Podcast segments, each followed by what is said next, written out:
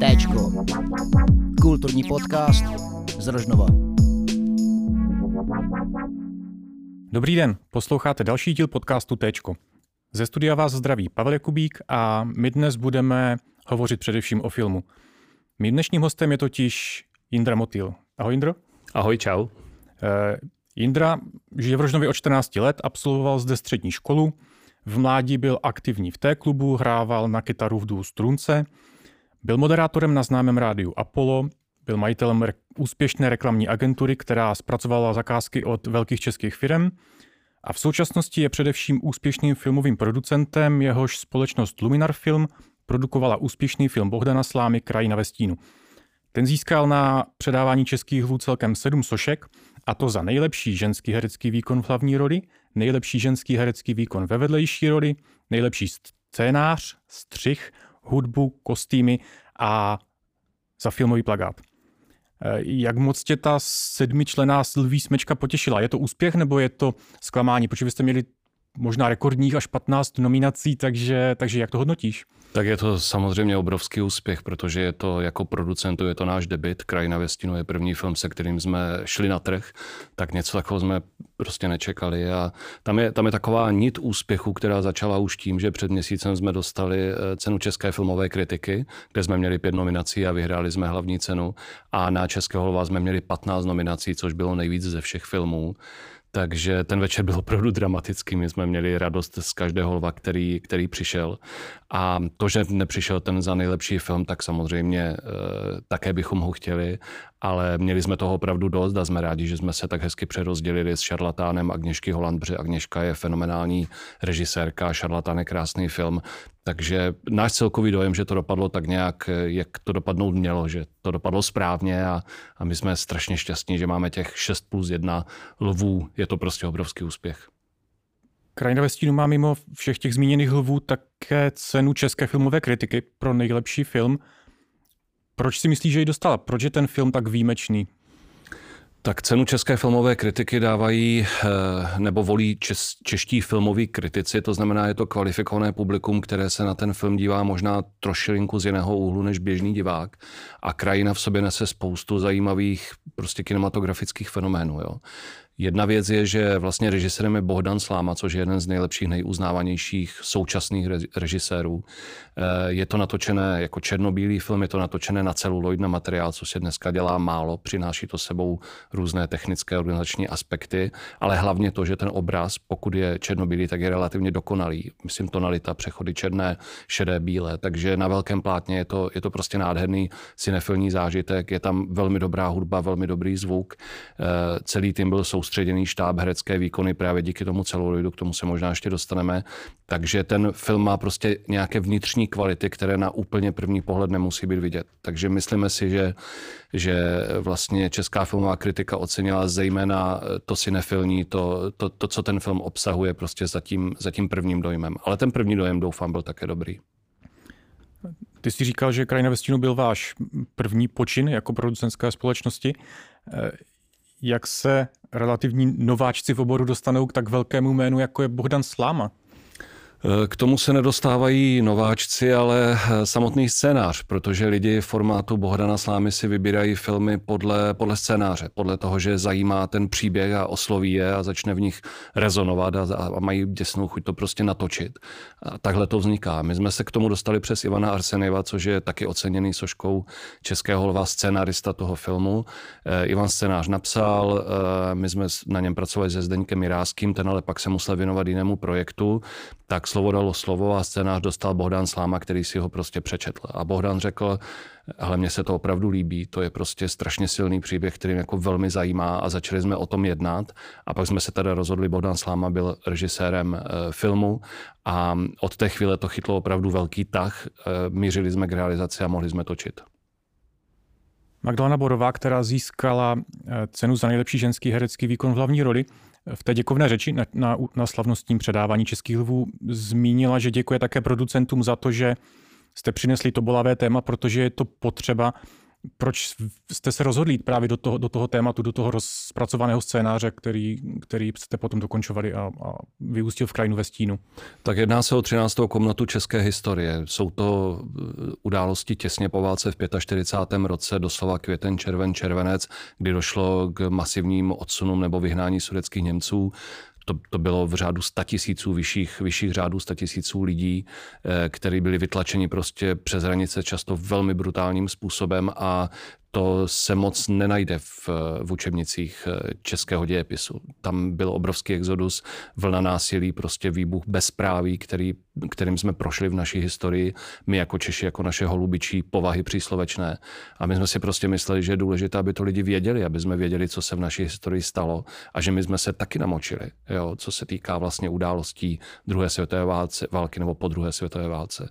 Eh, a já jsem přesvědčený o tom, že prostě násilí na lidech, na, na dětech, na ženách, na rodinách se nedá zdůvodnit nebo vyvinit nějakými geopolitickými eh, argumenty nebo společenskými nebo jakýmikoliv, jo, že je těsně po válce, že Němci nesou jakousi kolektivní vinu, na to není možné reagovat prostě násilím. Takže my jsme chtěli natočit film o tom, že za těmi čísly a za, těmi, za tím povídáním o tom, co se stalo v tehdejší době, prostě jsou lidi, že zatím jsou ženy, rodiny, děti, jak jsem řekl, jo, že, že to nejsou, že to ne, nešustí prostě stránkama učebnic dějepisu. Takže ten cíl byl ukázat tady tyto emoce s tím spojené. A to umí zejména tedy film, protože film je médium, které umí ukázat, uh, ukázat vlastně ten emocionální obsah těch událostí. A zajímavé na krajině je to, že to není jenom uh, ta doba těsně po válce, ne, nezabývá se to pouze vyhnáním sudeťáků, ale děj začíná už ve 30. letech a končí na začátku 50. let a ukazuje celou tu dobu v kontextu, kdy jdeme vlastně s hlavní postavou, kterou hraje Magdalena Borová a uh, vidíme, jakým způsobem se její život vyvíjí a e, jaký vliv mají dějiny na tak, na tak malou komunitu, malé obce. Myslíme si, že ten film je nesmírně poučný v dnešní době. Dneska žijeme v době migrace a, a spotřební společnosti a teď v době covidu jsme jako společnost v ohrožení a je prostě důležité vidět, jak se člověk může chovat, jak se ne, ne, nemůže chovat a, a jak to souvisí. Vy jste tu kroniku vlastně, nebo kroniku, která mapuje desetiletí v životě nějakých lidí, nějaké obce, Eh, točili na, na klasický filmový pás, na 35, což už se v té době prakticky vůbec nevidí, ne, že moc nevidí, ale je to naprosto unikátní přístup, protože to je docela archaický způsob zpracování filmu. Proč jste se pro něho rozhodli? S nápadem natočit eh, film na celuloid přišel vlastně Ivan Arseneva, začali jsme o, o tom hodně diskutovat, protože ono to má některé pozitivní i řekněme negativní dopady, ale ty pozitiva převažují. Co to vlastně znamená točit na celuloid? Znamená točit na nezvukovou kameru, to znamená, že veškerý zvuk se dělal potom později ve studiu. Nejenom dialogy, ale i ruchy z placu a podobně. Eh, při natáčení se nabírá jenom pomocný zvuk, ale pak se to celé musí jakoby přepracovat eh, což je určitá nevýhoda. Eh, další věc je, že pokud točíte vlastně na celuloid, tak máte omezený množství filmu, my jsme měli film od firmy Orvo objednaný čistě pro, pro tento náš film, protože on se vyrábí tak jakoby na zakázku.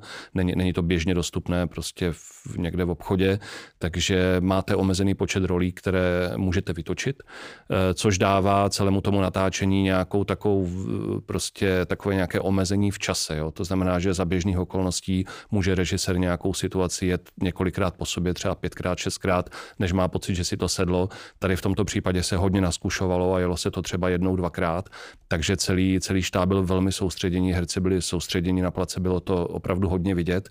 Eh, hodně se zkoušelo, navíc Bohdan zvolil takový přístup vnitřní montáže v záběrech, to znamená, že málo stříhá, jsou tam dlouhé záběry a v nich se přesunou herci z místa na místo, mění se situace, mění se obsah té scény a je to, je to všechno v jednom záběru, takže naskoušet to a natočit to na jedno, dvě, tři bylo velmi náročné, ale přineslo to soustředění těch herců a myslíme si, že na té krajině je to vidět. Za prvé je skvěle obsazená a za druhé je vidět, jak ti herci do toho dávají opravdu všechno. Ty scény jsou velmi koncentrované, velmi soustředěné a to tam přinesl ten celuloid.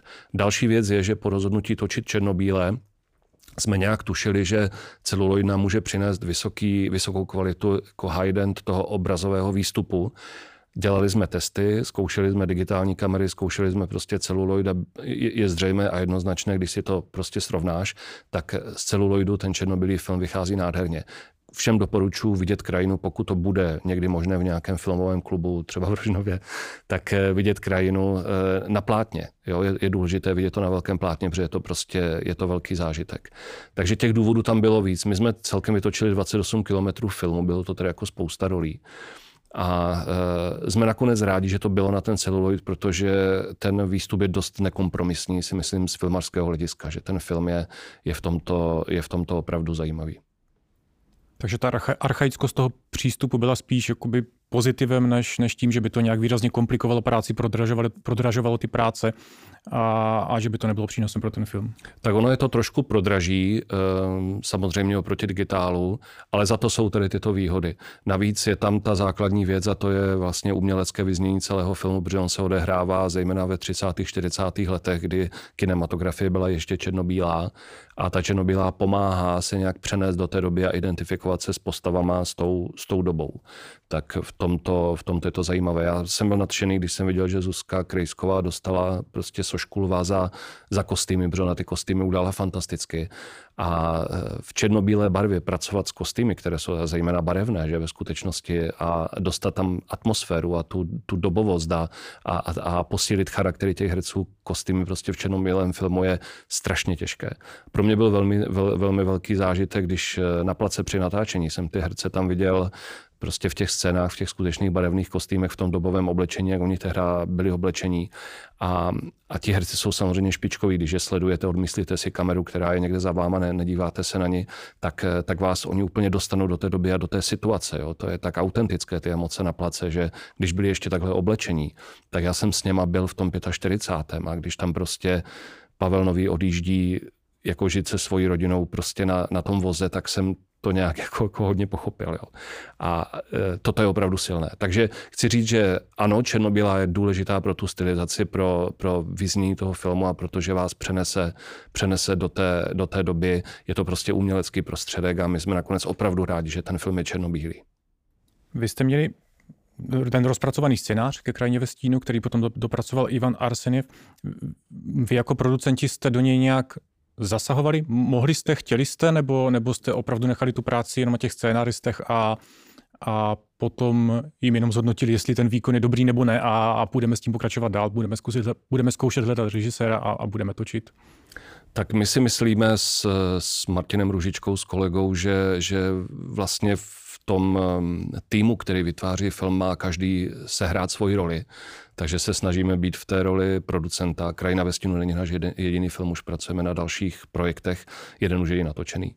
Tak eh, my prostě si myslíme, že eh, scenárista má mít prostor napsat scénář a dát do něj opravdu to, co tam cítí a režisér má mít možnost a prostor s tím pracovat, aby ho dokázal převést potom do, do, do samotné filmové řeči. A tady producent ne, nemá podle našeho názoru příliš zasahovat. My se snažíme zasahovat jenom ze dvou pohledů. Jeden je producentská dramaturgie, kde se snažíme nějakým způsobem hlídat takové DNA nebo vyznění celého filmu, kompaktnost celého projektu i ve vztahu ke koproducentům, k tomu, co bylo o filmu řečeno v procesu sánění financí a podobně, aby prostě ten projekt jako držel v těch kolejích, kam jsme ho nasměrovali. A pak je tam druhý aspekt věci a to jsou, to jsou samozřejmě praktické věci, protože každý řádek ve scénáři jsou peníze, když to točíte. Takže je potřeba sledovat ten vývoj scénáře, dívat se na tom, jaké jsou postavy, jaké jsou scény, kolik je ročních období, kolik je tam letadel, výbuchu letadlových lodí nebo staveb, jo, a prostě toto sledovat a když tak do toho prostě vstupovat a, a, a mít požadavek na nějaké případné zjednodušení a podobně. Takže to jsou nějaké dva pohledy, my se snažíme být prostě producenty, který dávají co největší prostor těm tvůrcům, aby uplatnili to, co, to, co umí. Nechceme dělat práci za ně. Takže opravdu hlídáte jenom ty, když to řeknu, zjednodušeně praktické věci, ale do vykreslení postav příběhu a podobně se snažíte, snažíte nesahat a nechat, nechat ty scénaristy pracovat a dělat jejich práci. Ano, pokud jsme spokojení s výsledkem, protože za něj jsme jako producenti odpovědní za celý film, tak ano, tak tomu necháváme tento průběh.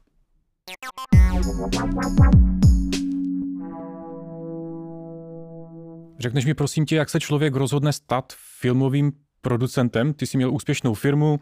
Eh, proč jsi se rozhodl pro takovou poměrně velkou změnu a, a rozhodl jsi se nastartovat úplně novou jinou kariéru? Ehm, těžko říct, já si myslím, že člověk k něčemu vlastně nějak pořád spě nebo kolem něčeho rotuje. Tak já jsem pracoval v rádiu Apollo, jak si zmínil na začátku, to už dnes neexistuje. Tam jsem si čuchnul k médiím, k reklamě, prostě bavilo mě to. Založil jsem reklamní agenturu. Reklama je vlastně také o tom, že se dělá spousta grafiky, točí se, přemýšlí se o konceptech, přemýšlí se o tom, jak komunikovat s lidma. Ehm, okolo toho jsem se točil prostě 15 nebo 20 let, nebo jak dlouho, prostě opravdu velmi dlouhou dobu a, a po celou tu dobu mě film velmi baví a mám doma asi 800 DVDček, jo, jako legálně zakoupených, připomínám. Takže mám v tom jako obrovské peníze a dneska už mám teda zaplacené streamovací služby. Eh, a takže nějak jsem k tomu prostě spěl a pak eh, přišla příležitost, možnost se začít pracovat vlastně s kolegou na krajině ve stínu, tak jsme se do toho prostě vrhli. Je tady firma Luminar Film, kterou spolu vlastníme a eh, pracovali jsme na krajině.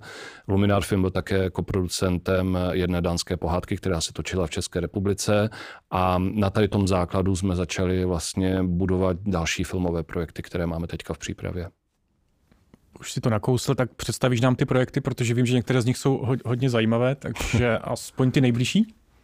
Tak z věcí, které jsou rozpracované, tak eh, to, co máme už natočené, je romantická komedie, která se jmenuje Jedině Tereza. Je to eh, takový jako lehký žánr eh, o prostě páru, který se rozpadne a pak sobě hledá cestu, ale takovým vtipným, bizarním způsobem. Eh, hlavní role je Veronika Kubařová a Igor Orozovič, ale je tam spousta dalších výborných herců. Je tam Lenka Vlasáková, je tam Iva Janžurová, je tam eh, skvělý Matouš Rumel, eh, je tam David Matásek. Prostě je tam parádní obsazení a, a na place jsme to velmi užili, byla taková velká legrace. Myslím, že máme moc hezký scénář Kateřiny Gardnera, Pavla Nováka a, a věříme, že to bude v rámci žánru prostě opravdu příjemná komedie, na kterou si, si každý rád zajde a která prostě potěší a pohladí. Takže to je film, který máme teďka hotový. Eh, teď je vlastně ve střižně, dělá, dělají se postprodukční práce, hudba a tak dále a čekáme na termín do kin, což se odvíjí vlastně od, od té covidové situace. Čekáme, kdy se otevřou kina, aby jsme ho mohli uvést. No a co se týká filmů v přípravě, tak nejdál je asi film, který se jmenuje Konec světa. Eh, scénář napsal, Ovan, o, o, napsal opět Ivan Arseniev, který vlastně napsal Krajinu ve stínu. Je to takový moc krásný příběh prostě ruského šlechtice, který žije s rodinou tady, tady v Praze. Eh, odehrává se to taky v minulém století, prostě v 60. 70. letech. Já nechci moc prozrazovat, režii by se měl ujmout, nebo ujme se Ivan Zachariáš. Na, na něho se velmi těšíme, protože on má za sebou dvě úspěšné série na HBO, je to celosvětově proslulý reklamní režisér český a e, bude dělat konec světa, měl by to být jeho filmový debut, takže těšíme se na film, který bude vizuálně krásný, který bude prostě mít jako silný, velký, nádherný příběh s velkou katarzí na konci. E, a, takže to je velký projekt, na kterém pracujeme vlastně po krajině další takový velký film, bych řekl. No a pak tam máme rozpracovaných několik věcí. Máme tam seriál pro českou televizi, který je, který je v přípravě, který se píše, e, měl by se snad brzy točit. A máme tam, eh, například teďka pracujeme na filmu, který se jmenuje Tanec s medvědem, který je zase o úplně jiné problematice. Eh, bude to v režii Ritky Rudolfové, píše to Lucka Bokšteflová jako scénář. Tam je to zase o, eh, o vlastně eugenice dnešních dnů, přerušení těhotenství, to, co následuje, často psychické problémy, které ty ženy mají, Downov syndrom, jak se s tím potýkat, jak, jak, co to znamená v lidském životě. Prostě toto je těžké téma. Teď pracujeme na scénáři vlastně na celé té věci. Takže těch, těch projektů máme, máme víc. Ta paleta je docela pestrá, jak, jak si je představil. Mi tam ještě, protože mám děti, chyběla Pišná princezna. Děláte jo, ano. animovaný remake. Tak jenom jsem se chtěl zeptat, jak, jak, jak vás napadlo vzít tuhle tu desítky let starou černobílou pohádku a předělat ji vlastně do té moderní počítačové animace. A, a jak jste s ní daleko, jak se vám s ní daří? Tak Pišná princezna je, to je velká radost, tady tento projekt, nebo aspoň to, co tušíme, že bude na konci, protože eh, na scénáři pracuje Radek Beran, který to bude zároveň eh, režírovat. On dělal Malého pána, což je loutková, moc, moc hezká povedená věc.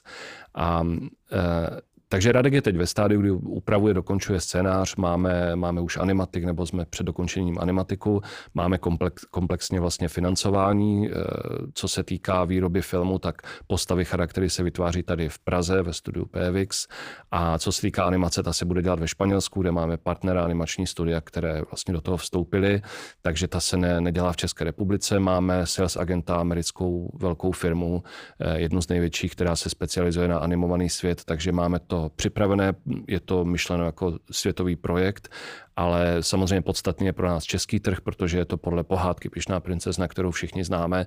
No, proč jsme, proč jsme sáhli po Pišné eh, je to dneska černobílá pohádka, takže ona už eh, vlastně, teď po té krajině to zní divně, že je ta černobílá. Ona už vlastně po té, po té době, od doby, kdy byla natočena v 50. letech, tak ona už má některé postupy nebo, nebo některé prostě aspekty té pohádky jsou takové, že ona se stává nepřístupnou pro dnešní mládež. A e, každé Vánoce je víceméně z nostalgie pro, pro naše a starší ročníky. A nám je to líto, protože ta pohádka má v sobě nádherný, říkáme tomu, archetypální příběh, který je zřetelný, e, krásně čitelný, který je vlastně o, o, o namyšlené holce, která ale v jádru je, v pořádku. A muž svojí láskou ji prostě přivede k tomu, aby byla znovu jako skutečnou dívkou, skutečnou ženou a na konci se vezmou. Je to prostě krásný příběh. A my jsme ho chtěli vyprávět nějakou formou, aby to bylo znovu přístupné prostě dětskému divákovi. A ta forma je určitě animace, protože udělat to jako hraný film, Přitom, když tam máte ty herecké výkony, které tam jsou a, a je to prostě zlatý hřeb nebo stříbrný hřeb naší ještě černobílé české kinematografie, tak, tak ta animace do 3D animace nám přišla jako mnohem relevantnější. Takže vzniká moderní pohádka takového Disney Pixar looku, která má současné postupy, současný scénář, ale vychází hodně z té pišné princezny. Hodně věcí citujeme z toho filmu, podoba některých postav, podoba některých scén je vlastně totožná, takže je to takový do velké míry remake eh, černobílé pišné princezny.